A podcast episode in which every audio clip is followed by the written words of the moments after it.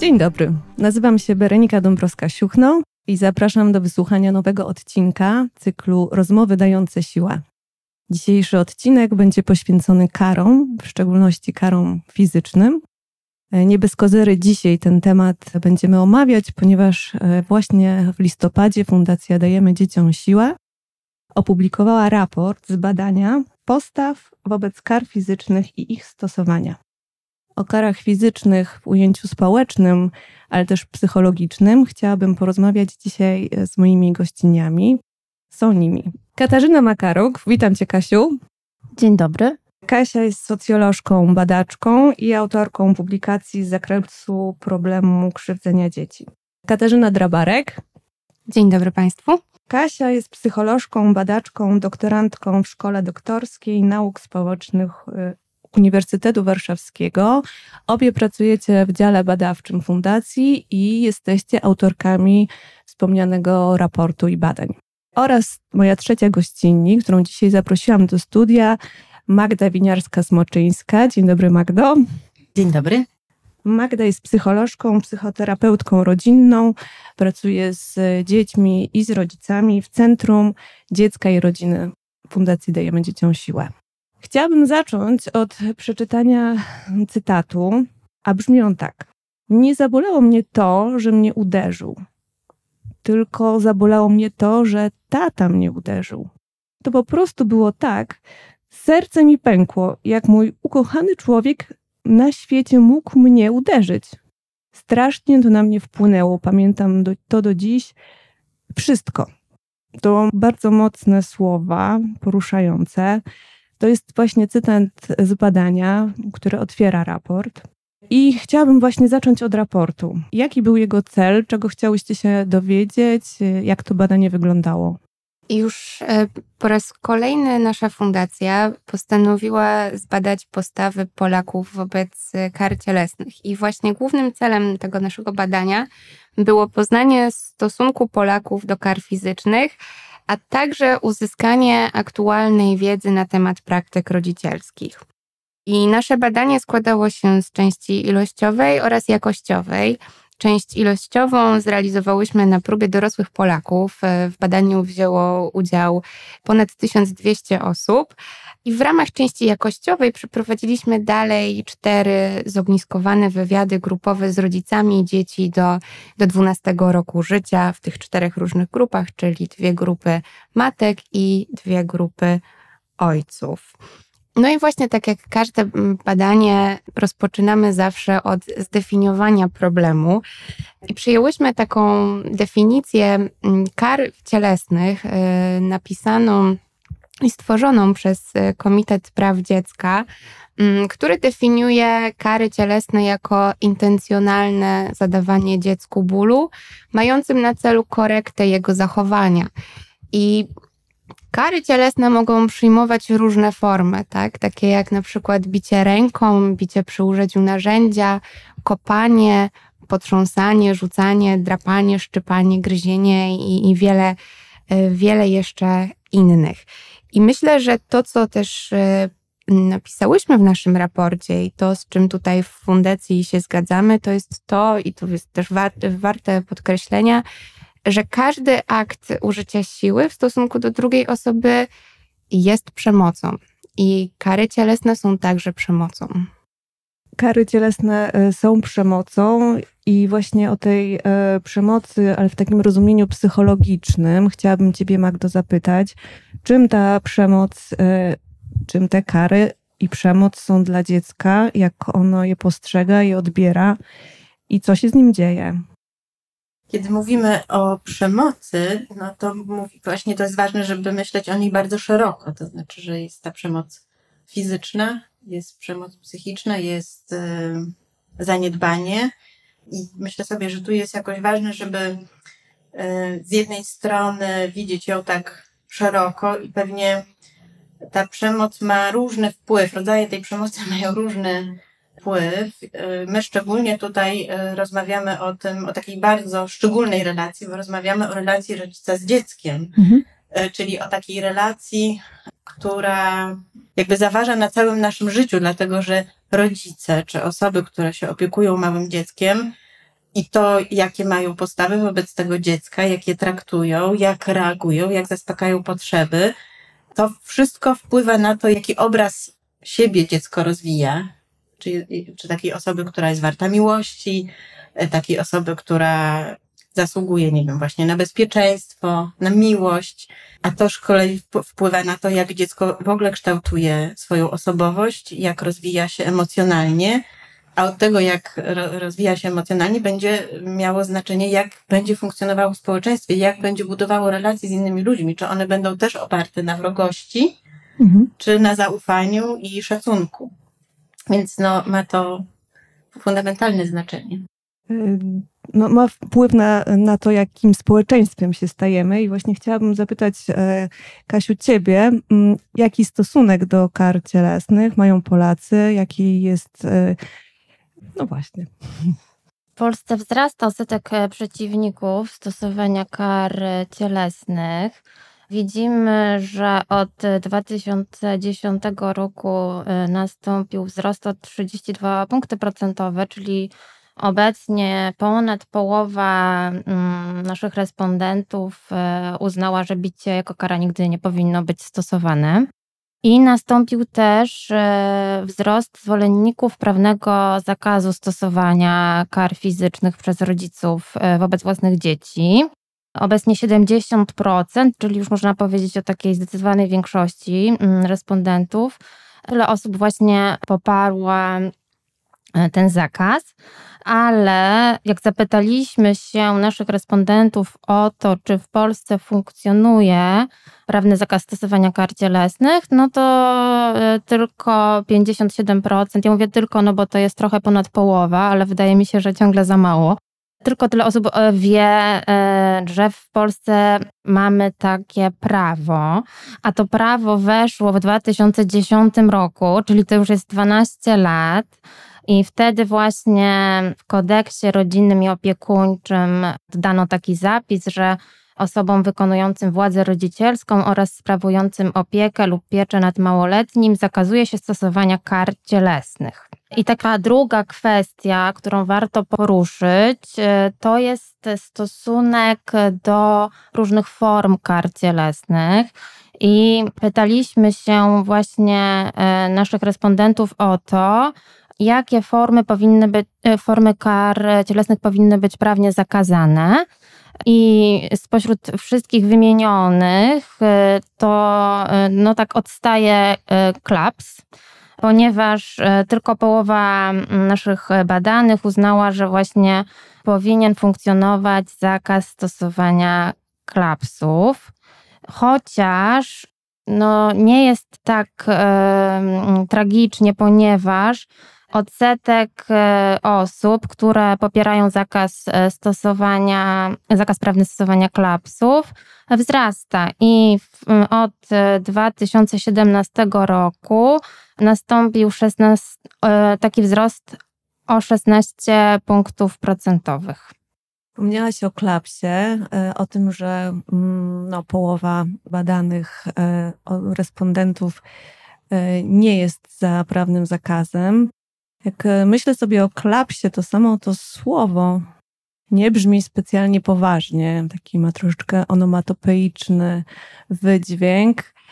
No łatwo go nie nadać mu odpowiedniej rangi, ale myślę sobie, że, e, że tak właśnie powinno być. Magdo, czym jest klaps dla dziecka? Bo my sobie możemy mieć pewne wyobrażenie o tym, czym on jest, od, e, jakby reagując na to i obserwując dziecko, jak ono reaguje na klaps, ale jak to jest naprawdę. Według tego, co powiedziała y, Kasia, y, klaps jest przemocą fizyczną. Uznajemy, prawo uznaje takie działanie za przemoc fizyczną. Natomiast to jest bardzo ważne, żeby pamiętać, że każda przemoc fizyczna jest przemocą też psychiczną. Y, I że tego się nie rozdzielamy i oczywiście jakby pomyśleć, jaka jest konsekwencja samego klapsa, czyli no lekkiego uderzenia powiedzmy, to być może tam nawet nie ma śladu. To nie jest rana otwarta, krwawiąca. Nawet jeśli jest jakieś zaczerwienienie, to ono szybko znika. Natomiast pytanie, co ta sytuacja, szczególnie jeśli się powtarza i szczególnie e, odwołam się do tego cytatu, jest zadana z rąk e, osoby bliskiej, która ma być tym, kto dba o nasze bezpieczeństwo, tym, kto właśnie no, z założenia ma nas kochać i się nami opiekować, czyli szczególnie może być dotkliwa, czy szczególnie jest dotkliwa, tak? I dla, właśnie dlatego, że jest zadana z ręki, nie wiem, rodzica, opiekuna, bliskiej osoby. Tak? Więc to budzi bardzo duże zamieszanie, że osoba, która jednocześnie, nie wiem, karmi, zaspokaja podstawowe potrzeby. Chroni. E, tak, e, podstawowe potrzeby takie fizyczne, ale też właśnie psychiczne, tak jak ty mówisz, właśnie chroni, ma tworzyć świat, my mówimy tu o małych dzieciach, prawda, szczególnie, znaczy przynajmniej w fundacji pracuję, ja pracuję z rodzinami, gdzie są małe dzieci, która ma chronić i tworzyć właśnie ten świat bezpiecznym w ramach tego domu, w ramach tej relacji. Dlatego to ma tak głębokie konsekwencje, bo nie jest od neutralnej osoby, prawda? Jest od osoby, która jednocześnie, mm, od której dziecko zależy w cał całkowicie, jego przeżycie, zarówno to przeżycie takie w sensie przetrwania, ale też takie przeżycie psychiczne. Ja myślę sobie, że tutaj trzeba na to zwracać uwagę, prawda? Że przemoc psychiczna nie zostawia śladów fizycznych, ale wiemy z badań nad y, rozwojem neuronauki, że i z relacji pacjentów z gabinetu, prawda, że to ma szczególne znaczenie i pozostawia, czasami pozostawia ślad na całe życie i niektórzy się jakby mierzą z tymi trudnymi doświadczeniami przez całe życie i to wpływa na ich samoocenę, na to, jak myślą o sobie, na to, jak czują się w świecie. Jeśli myśleć o tym, że nasi opiekunowie, rodzice są takimi modelami e, dorosłych, no to można powiedzieć, że jeśli tu się nie czujemy bezpiecznie, jeśli tu nie ufamy, to to się przekłada potem na to, jak my traktujemy, myślimy w ogóle o innych ludziach. Czy oni są bezpieczni, czy można im zaufać, czy nie spotka ich ręki nas jakaś, jakieś niebezpieczeństwo i no, po prostu dziecko to przenosi, tak? I potem mhm. wchodzi w świat bez zaufania z takim poczuciem, że być może albo trzeba się bronić, tak? Albo nie można się za bardzo zbliżać, no bo to ta bliska relacja kojarzy się z czymś takim ambiwalentnym, prawda? czyli i, i z tą miłością i zdawaniem, a jednocześnie z tym, że można dostać, zostać jakoś zranionym, e, że z rąk tej osoby też jest to cierpienie, prawda, więc to jest bardzo duże zamieszanie też myślę, prawda, takie w, w psychice mhm. małego dziecka, które nie ma narzędzi ani poznawczych, ani emocjonalnych, żeby sobie to obrobić i na przykład sobie powiedzieć, no dobra, mama teraz po prostu się zdenerwowała i mnie E, i mnie uderzyła, tak, ale generalnie mnie kocha, mhm. tak? No właśnie, tak sobie myślę w tym samym momencie, kiedy dziecko dostaje klapsa, właśnie to, to słowo dostaje też e, wprowadza e, pewną nieścisłość, bo myślimy jako o czymś, jakimś prezencie, który dostajemy, a nie, a nie właśnie odbieramy.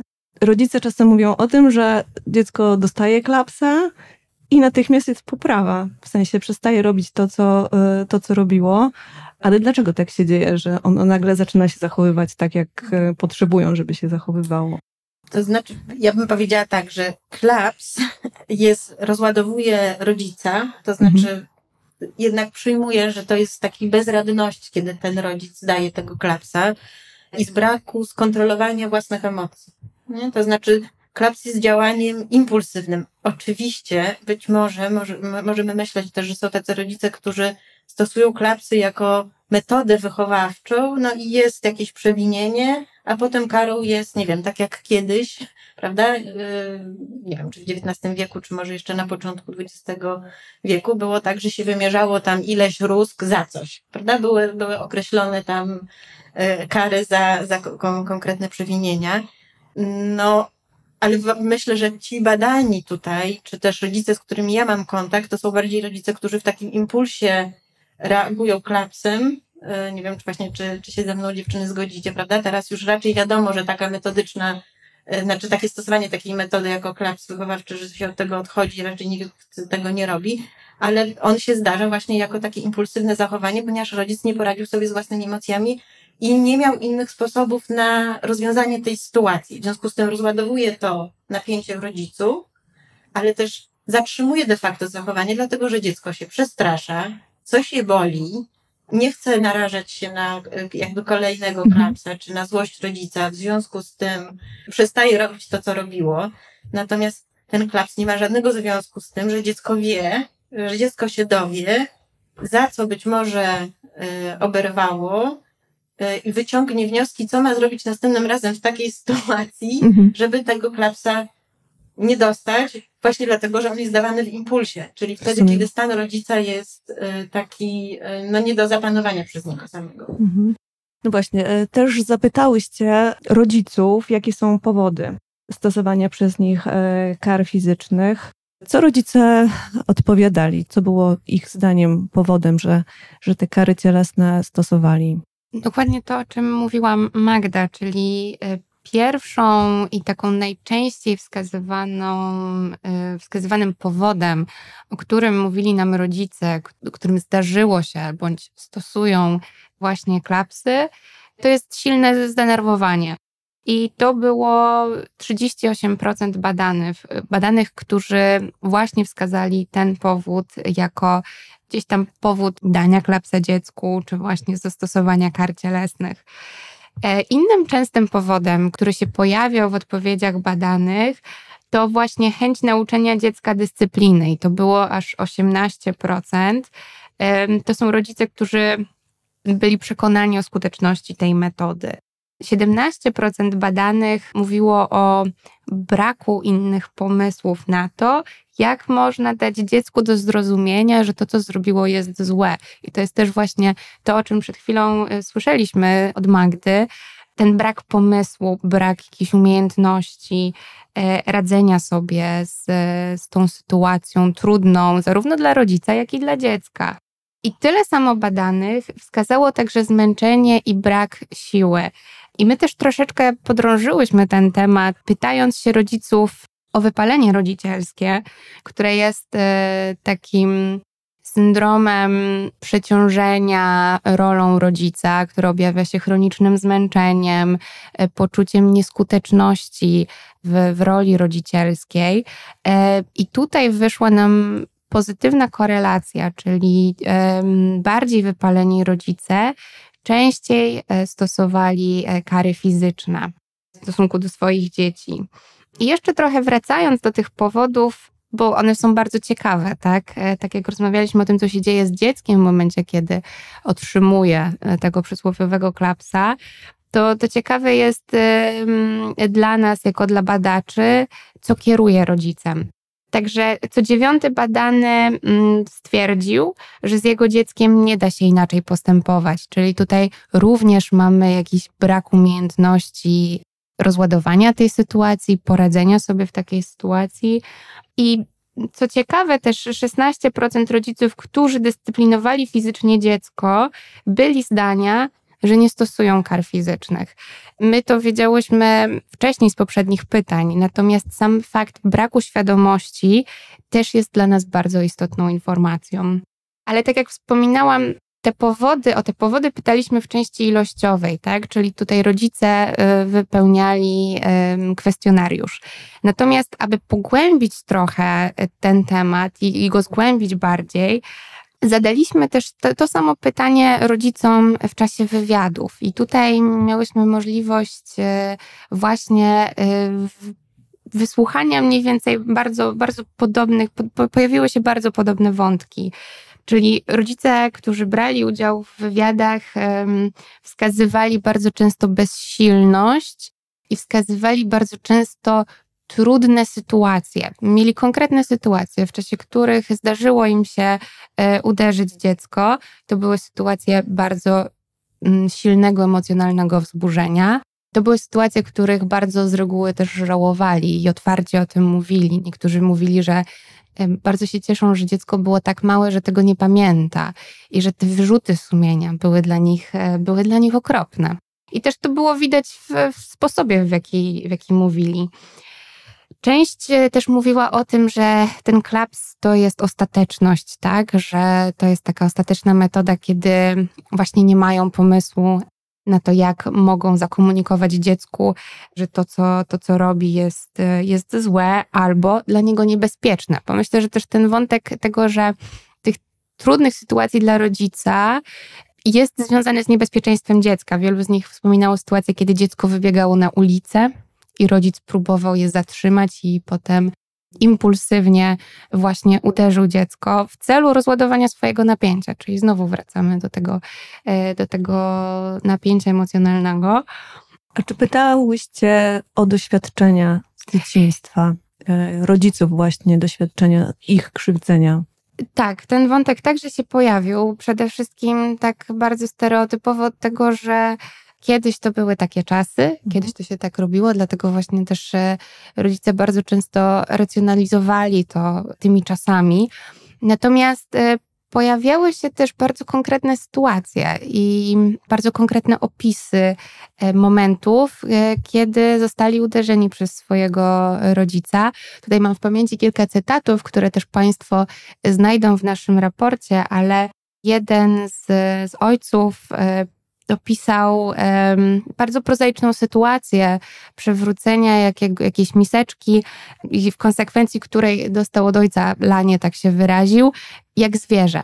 Czyli porównał to do uderzenia zwierzęcia i gdzieś tam możemy to w jakiś sposób interpretować jako taki dehumanizujący aspekt kar cielesnych, godzący w godność dziecka. To, co już się właśnie nam pojawiło w tej rozmowie, no i też i kolejny cytat, który gdzieś tam bardzo mi utkwił w pamięci, to też był cytat ojca, który mm, powiedział, że bardzo często dostawał od ojca lanie pasem za złe oceny, ale dostawał je ciągle, bo nie było nikogo, kto mógłby mu pomóc w nauce. I wydaje mi się, że, że ta historia też bardzo, bardzo obrazowo pokazuje nam, pokazuje też to, o czym też wcześniej wspominałyśmy, czyli to, że dziecko przestanie coś robić, Natomiast jest to, y, nie adresujemy przyczyny jego zachowania, prawda? Mhm. Tak jak w wypadku tego, w wypadku tego ojca. Więc tak podsumowując jeszcze te doświadczenia rodziców, to mimo tego, że większość z nich mówiła, że to nie miało żadnego wpływu. Właśnie o to chciałam cię zapytać, jak oni to postrzegają tak. z perspektywy czasu? Czy miało, czy, czy się odcinają? Tak analizując te, te wywiady, oni mówili o tym, że to nie ma wpływu, tak? Jasno, na początku mówili, że tak, dostawałem, ale to było normalne w tamtych czasach. Takie były czasy. Mój brat, siostra, mój ojciec tak był wychowywany. Natomiast gdzieś tam w tych ich opisach i konkretnych sytuacjach i sposobie mówienia dało się wyczuć dużo żalu. I też wydaje mi się, że sam fakt, że po tych wielu latach byli w stanie wskazać też bardzo mocny cytat, który przywołałaś na samym tak. początku, prawda? Byli w stanie wskazać konkretne sytuacje. Czyli zostaje na całe życie. Możemy powiedzieć tak, że ten ślad zostaje na całe życie. Kasiu, e, a jakie inne rodzaje kar e, stosują rodzice i jak to w ogóle wygląda czy to są kary właśnie fizyczne, czy większość jest słowna? Jak to karcenie wygląda statystycznie? E, statystycznie e, najczęściej to jest e, karcenie słowne i zakazy i ograniczenia. Myślę, że to jest zróżnicowane ze względu na wiek dziecka. Mhm. Taką formą, która była stosowana przez większość rodziców, to zakaz korzystania ze sprzętu ale tu z kolei wiemy z tych wywiadów jakościowych z rodzicami, że najczęściej taki zakaz stosowany jest wobec no, takich dzieci szkolnych, nastolatków. Natomiast na drugim miejscu znalazł się krzyk, e, podnoszenie głosu na dziecka. Też ponad połowa rodziców zadeklarowała, że mm, podnosiła ten głos nie raz, ale co najmniej kilka razy, bo to też jest ważne, że my tutaj jak podajemy mm, odsetki osób, które stosują jakąś formę karania dziecka, to nie mówimy o osobach, którym się to raz zdarzyło, ale taki, o takich, które robią to, no, robiły to co najmniej kilkukrotnie.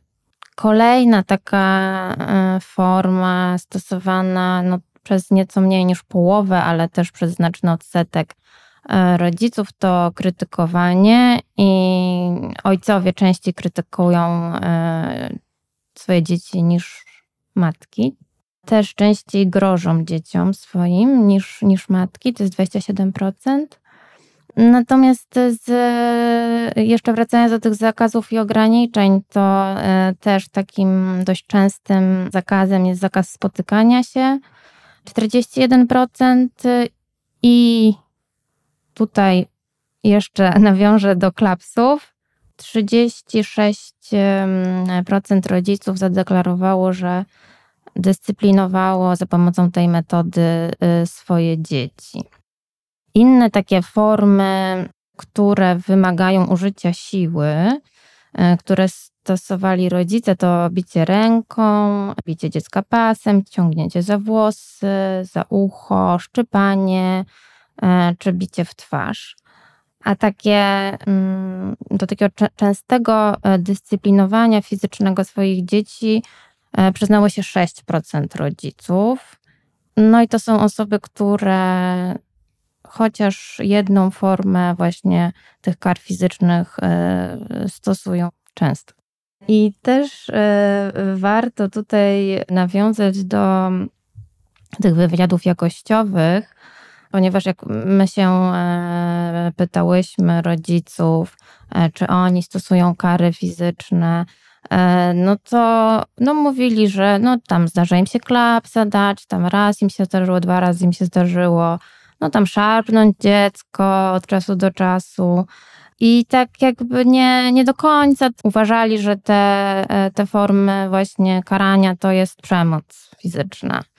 To tak bagatelizowali trochę. To, no tu Kasia też o tym sporo powiedziała, tak, że nie, do końca, nie do końca jakby widzą jakieś konsekwencje w ogóle e, t- takiego rodzaju krzywdzenia. Nawet nie, nie uznają tego za krzywdzenie. E, natomiast e, jak o takich surowych formach, no to, to właśnie nie mówili. Jeżeli już, to może gdzieś tam zaobserwowali ale no nikt tak się nie przyznawał do tego, że stosuje przemoc, a przynajmniej tego tak nie nazywał. Myślę sobie, że y, mam taką nadzieję, że dzięki tej rozmowie być może więcej osób y, będzie miało taką re refleksję faktycznie, że te powiedzmy mniej inwazyjne kary również są krzywdzące, no i nie powinny być stosowane. E, tak w nawiązaniu do tego, co powiedziała wcześniej Kasia, o tym, że rodzice stosują te kary, ponieważ uważają je za skuteczne metody, ponieważ nie mają innego pomysłu czy in, innych umiejętności, żeby, żeby osiągnąć to, co, co, co chcieliby, żeby z dzieckiem się zadziało. I tu bym chciała przejść do tej może bardziej pozytywnej strony, do metod, które rzeczywiście są skuteczne, ale przede wszystkim nie są krzywdzące dla dziecka. Magdo, co to takiego może być? Jakie metody rodzice mogą stosować właśnie z myślą o dobrym rozwoju dziecka i niekrzywdzeniu go? Tak, myślę, że to y, bardzo szerokie pytanie i może zacznę od czegoś ogólnego, y, czyli od tego, że to, co jakoś istotne, to jak my myślimy o drugiej osobie i o dziecku, które od początku, od narodzin jest po prostu drugą odrębną osobą, e, z jakimś życiem psychicznym. I powiedziałabym, że wszystkie metody, bo to, co w przemocy jest istotne i w przemocy, tak jak powiedziałam, przemoc, każda przemoc fizyczna jest przemocą psychiczną, to tam jest taki stosunek w tym przypadku do dziecka lekceważący, pomijający y, jakby wyrażający się brakiem szacunku, brakiem podmiotowości, to co ty powiedziałaś, Kasiu, taką, powiedziałaś o takiej dehumanizacji, czyli tak jakby, że ta postawa odbiera temu dziecku czy drugiej osobie prawo do tego, że ktoś myśli, że ktoś ma jakieś uczucia, że, że to dziecko ma potrzeby, potrzeby bezpieczeństwa, potrzeby bycia zrozumianym. To jest bardzo ważna potrzeba. W przemocy jest tak, że jest to nieporozumienie. To znaczy, rodzic, ja myślę sobie, że rodzic, który stosuje przemoc, tam musi być takie założenie, że to dziecko, nie wiem, tą miseczkę zbiło nam na złość. Zresztą rodzice często coś takiego, to się zdarza, że to pada. Tak, właśnie, że zrobił to na złość, że on specjalnie, on wie, że mnie to, że właśnie to mnie zdenerwuje. Tak, mhm. że on mnie prowokuje do tego. W tym jest takie, ja bym powiedziała, w tym jest brak takiego szerokiego widzenia, że ja bym powiedziała, żadne dziecko, bym, ja bym przyjęła właśnie takie założenie, że Dzieci nie robią nam na złość, że są małe, są niedojrzałe, nie wiedzą, jakie są konsekwencje, uczą się świata przez eksperymentowanie, próbowanie, sięganie, dotykanie, w związku z tym psują różne rzeczy, nie robią tego, co byśmy chcieli, ale one też nie wiedzą. One wiedzą o świecie tyle, ile doświadczyły i tyle, ile im rodzice powiedzą. W związku z tym zdarza się dużo trudnych sytuacji. Rodzic, który wyposaża to, nadaje takie znaczenie, myśląc o dziecku, że wszystkie zachowania, pod spodem wszystkich zachowań są te pragnienia, potrzeby, intencje. Dziecko było ciekawe. Nie można powiedzieć, zrobiłeś mi to na złość, chciałeś zniszczyć, bo wiesz, że to jest moja ulubiona miseczka. Ale można powiedzieć, byłeś bardzo ciekawy, bo wiesz, że to jest moja ulubiona miseczka i być może chciałeś ją, ją, ją obejrzeć, zobaczyć, tak? Ale nie wiem, ona stała wysoko, więc ci upa i tak dalej, prawda? Znaczy, to jest jakby ten, ta, ta sytuacja wyjściowa jest taka ważna.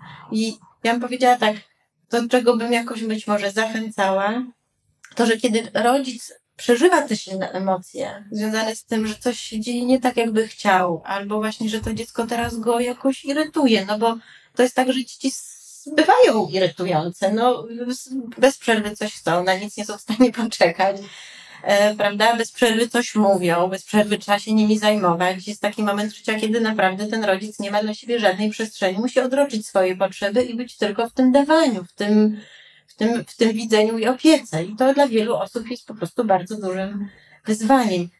Ale myślę sobie, że jeśli um, ćwiczenie takiej umiejętności, że kiedy mnie właśnie jakby zalewa, ja się zatrzymam i sobie to nazwę. Jest, teraz mi jest trudno, teraz mam ochotę, chory ciemnik.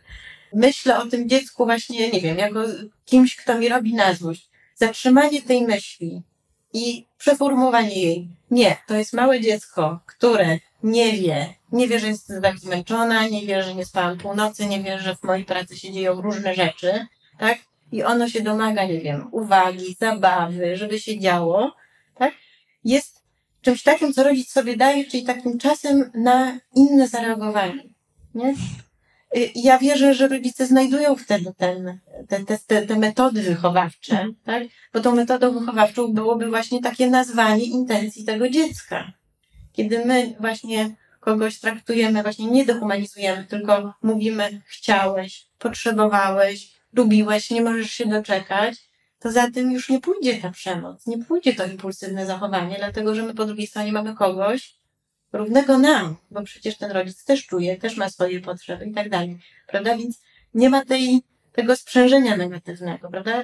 E, tylko można zobaczyć to dziecko jako osobę mm, z jej potrzebami i myślę, że wtedy nie dochodzi do tego krzywdzenia. Miło Cię bardzo posłuchać, wiesz, jak o tym mówisz, to, to, to naprawdę jest takie kojące dla mnie jako e, też e, rodzica. No. Czasie badania badałyście również e, kwestie reagowania w sytuacji obserwowania przemocy czy karania gdzieś w miejscu publicznym, czy też w miejscu, w którym widzimy osobę, sytuację, w której rodzic e, karci swoje dziecko. Jaka jest skala w ogóle reagowania w Polsce na, na tego typu sytuacje? Czy, czy Polacy jakby mają taką wrażliwość, żeby reagować, czy, czy jednak to jakoś się nie dzieje? Kasiu? Tak, zgadza się. Zadałyśmy pytanie naszym respondentom o to, czy mm, byli świadkami krzywdzenia dziecka. I tutaj trochę e, też rozdzieliłyśmy, zadałyśmy dwa oddzielne pytania, tak? Czyli czy w ciągu roku poprzedzającego to nasze badanie byli świadkiem sytuacji, gdy osoba dorosła krzyczała na dziecko i tutaj wyszedł nam taki dość wysoki wskaźnik, bo 51% badanych zetknęło się w ostatnim roku z taką sytuacją i prawie 40% osób badanych y, zetknęło się z sytuacją, gdy ktoś w przestrzeni publicznej w ciągu ostatniego roku dyscyplinował dziecko za pomocą kar y, fizycznych.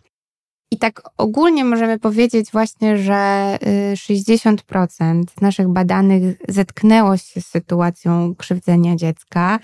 No więc też zadałyśmy pytanie, jak w takiej sytuacji zareagowali.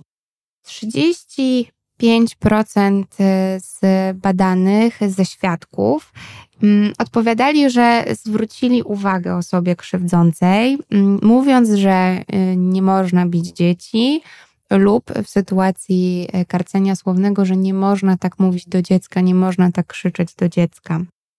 Co czwarta osoba, która zetknęła się w, właśnie z karceniem słownym dziecka i co piąta, będąca świadkiem karcenia cielesnego, nie podjęła żadnej konkretnej interwencji, ale starała się pokazać opiekunowi dziecka, że jego zachowanie nie jest akceptowalne, czyli na przykład patrzyła się z, dezaprobatą, próbowała nawiązać kontakt wzrokowy. Znaczna część świadków karcenia zarówno słownego, jak i fizycznego pozostała wobec tych zachowań e, bierna. I co czwarty respondent przyznał, że nic nie zrobił, chociaż był oburzony. I też ten temat, y, tak jak podobnie jak z powodami stosowania kar fizycznych, chciałyśmy trochę zgłębić y, w wywiadach jakościowych, czyli w wywiadach z, z rodzicami, gdzie również zadałyśmy pytanie o takie sytuacje. No i tam pojawiały się takie odpowiedzi, że oczywiście, że to się zdarzyło, że, że byli, byli świadkami, ale bali się zareagować. Bali się, że agresja tego rodzica przeniesie się także na nich, mhm. że ta pani na mnie nakrzyczy, powiedział jeden z ojców. Czyli bali się odwetu, tak? Z tak. Strony. A jakie tak. jeszcze powody um, niereagowania? To nie jest moja sprawa, mhm. tak? Czyli takie stereotypowe myślenie o tym, że może nie powinienem się wtrącać. To ten rodzic wie, co się dzieje w danej sytuacji. Pojawił się także taki wątek ojca, który w, opisywał konkretną sytuację, która zadziała się w sklepie. Mm, zobaczył, że mm, matka była bardzo zdenerwowana i szarpnęła swoją córką. No i ten ojciec zobaczył, że coś się wydarzyło, ale jednocześnie zobaczył, że dziewczynka jest ubrana, zadbana, że nie jest, i tutaj cytat, ofiarą jakiegoś maltretowania, mhm. więc nie zareagował. Czyli wyglądała za dobrze na taką, która jest zaniedbana, więc też. Dokładnie. Mhm. Tak, tak, dokładnie tak, dokładnie tak. Więc powody niereagowania są różne, tak? No bo tak jak wspominałyśmy, to reagowanie jest trudne i wydaje mi się, że też o tym, jak reagować w takich sytuacjach, jest bardzo ważną informacją, którą między innymi na przykład przekazuje nasza y, kampania, o której będziemy jeszcze mówić y, dzisiaj. Mhm. Magdo, jak w takiej sytuacji najlepiej zareagować, żeby z jednej strony nie, nie przyczynić się do pogłębienia trudnej sytuacji, ale jednocześnie właśnie dać wyraz temu, że się to widzi i że się nie zgadza na, na coś złego. Mhm.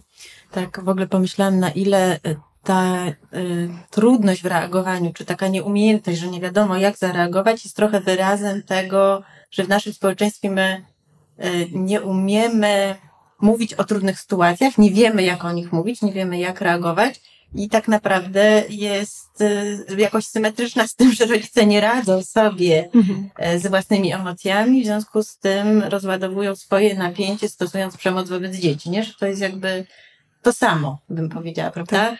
E, ja bym powiedziała tak, no reagować, to jest przede wszystkim jak reagować, czyli reagować e, zawsze.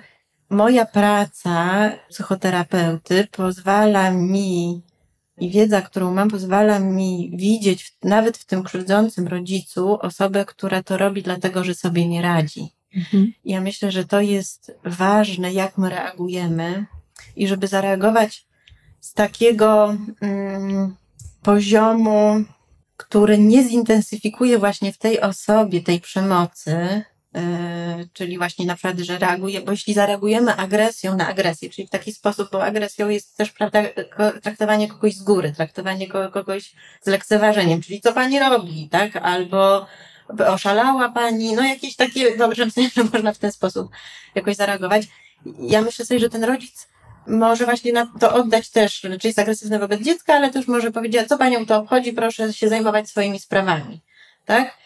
E, jest też taki kolejny powód, o którym myśmy rozmawiały przed badaniem, czyli że jest obawa, że ta reakcja, za tą reakcję yy, osoby świadka, zapłaci dziecko w domu. Widzisz, przez ciebie ktoś mi zwrócił uwagę, przez ciebie właśnie zostałem upokorzony, nie? I rodzic jakby gdzieś to odda znowu dziecku w tej przemocy. Więc ja myślę sobie, że ważne, żeby zareagować z takiego poziomu, no mimo wszystko szacunku do tego, do tej osoby, bo takim e, prymarnym celem jest to, żeby zadbać o to dziecko, żeby przede wszystkim, żeby ta przemoc e, ją zatrzymać, ale żeby zadbać o dziecko, tak? Więc ja myślę sobie, że e, no coś takiego bardzo prostego sobie wyobrażam, czyli że podchodzimy do tej osoby i mówimy, co widzimy po prostu. Nie? W, w opisie sytuacji nie ma oceny. My nie mówimy, czy pani robi źle, czy pani robi niedobrze, tylko mówimy, widzę, że. Widzę, że pani szarpie swoje dziecko. Widzę, że pani ściska je za rękę, tak? Widzę, że pani strasznie pani krzyczy, nie? To jest, to jest trudno dyskutować z taką rzeczywistością, y, znaczy z taką narracją opisową. Myślę, że to samo w sobie jest, zatrzymuje tą osobę, tak? No bo właśnie włączamy się w tą sytuację, on, to, to, to, to przerywa, to, to, to szarpanie czy ten krzyk. A druga rzecz to myślę, że powiedzieć, y, no nie wiem, czy potrzebuje Pani pomocy, czy, czy ja mogę jakoś w tej sytuacji y, Pani pomóc, mhm. tak? Niewiele pewnie zrobimy, będąc świadkiem na ulicy i myślę sobie, że też ważne, żeby no nie brać na siebie takiego poczucia, że my teraz tą osobę jakoś mamy, nie wiem, wychować albo nie wiadomo co jej tam dać. Nie? Ja rozumiem, że tą rolą jest po prostu zatrzymanie tego rodzica. No, być może można jakoś, nie wiem, wiem, że niektórzy rodzice mówią, też miałem trudną sytuację, na przykład odwołują się, ja też czasami sobie nie radzę, też mi jest, czyli pokazują temu rodzicowi, że trochę jakoś go rozumieją, że bywa trudno w tym macierzyństwie, prawda? No i teraz pytanie, no taka osoba, która poczuje się przez tego przychodnia zrozumiana, tak? Jest szansa, że właśnie potem nie rozładuje tego, tego zwrócenia uwagi na dziecku, ale też jakoś ona coś dostanie od tego przechodnia, co może w ogóle jakby obniżyć jej napięcie, jej zdenerwowanie, jej zmęczenie, prawda? Ktoś, ktoś widzi, że mi jest trudno. Być może to jest kontrowersyjne dla kogoś, że mhm. ja tutaj tak o, o tym myślę, ale wydaje mi się, że takie radykalne rozwiązania, no, że, my je, że to są działania w ostateczności, kiedy mamy pewność, że dochodzi do, doszło do czegoś takiego, czego już nie możemy pominąć i musimy skierować się do konkretnych e, organów, prawda, które mają się tym zająć, sprawdzić sytuację w rodzinie. Natomiast tego typu sytuacje e, myślę, że wymagają też takiego traktowania się nawzajem jednak mimo wszystko z szacunkiem i, e, i takim szerszym.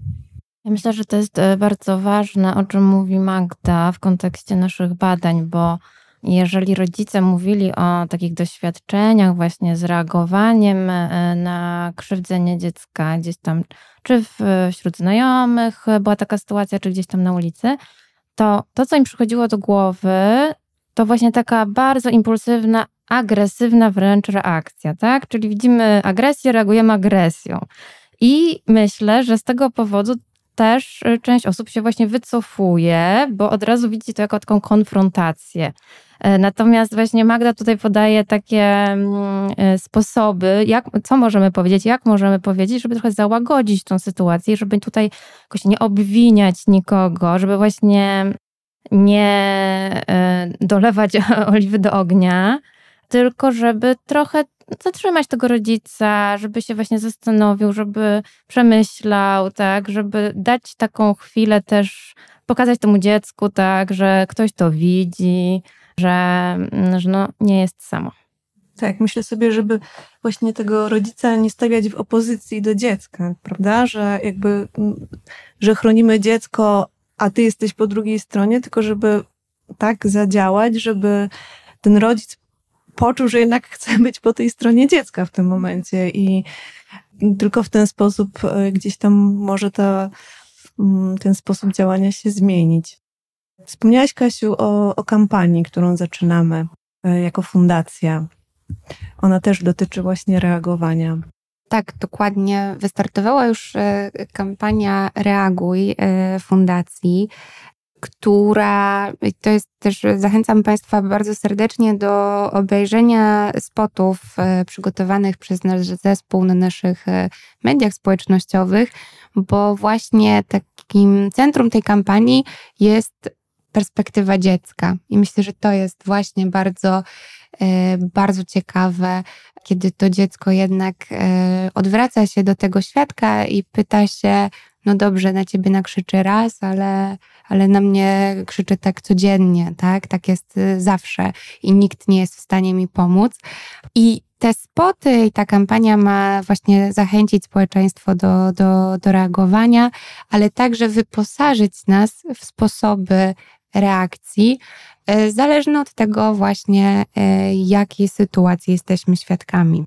Myślę sobie, że, że to, e, co dzisiaj usłyszeliśmy, o tym, jak właśnie reagować, ale też jak rozmawiać z dzieckiem i w jaki sposób je traktować, żeby, żeby nie krzywdzić, no, mam nadzieję, że, że ta rozmowa pomoże rodzicom i w jakiś sposób wpłynie też na ich przyszłe reakcje.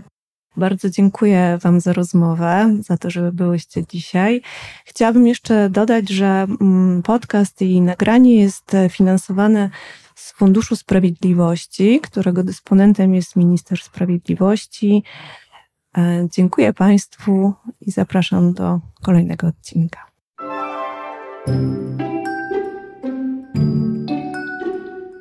W Fundacji dajemy dzieciom siłę od ponad 30 lat, chronimy dzieci przed przemocą i wykorzystywaniem seksualnym. Pomagamy bezpośrednio prowadząc centra pomocy dzieciom i telefon zaufania dla dzieci i młodzieży 116 111, a także wspieramy rodziców i edukujemy profesjonalistów. Poznaj nasze działania na rzecz dzieciństwa bez przemocy. Jesteśmy na Facebooku, Instagramie, LinkedInie, YouTubie, Spotify'u oraz na www.fdds.pl.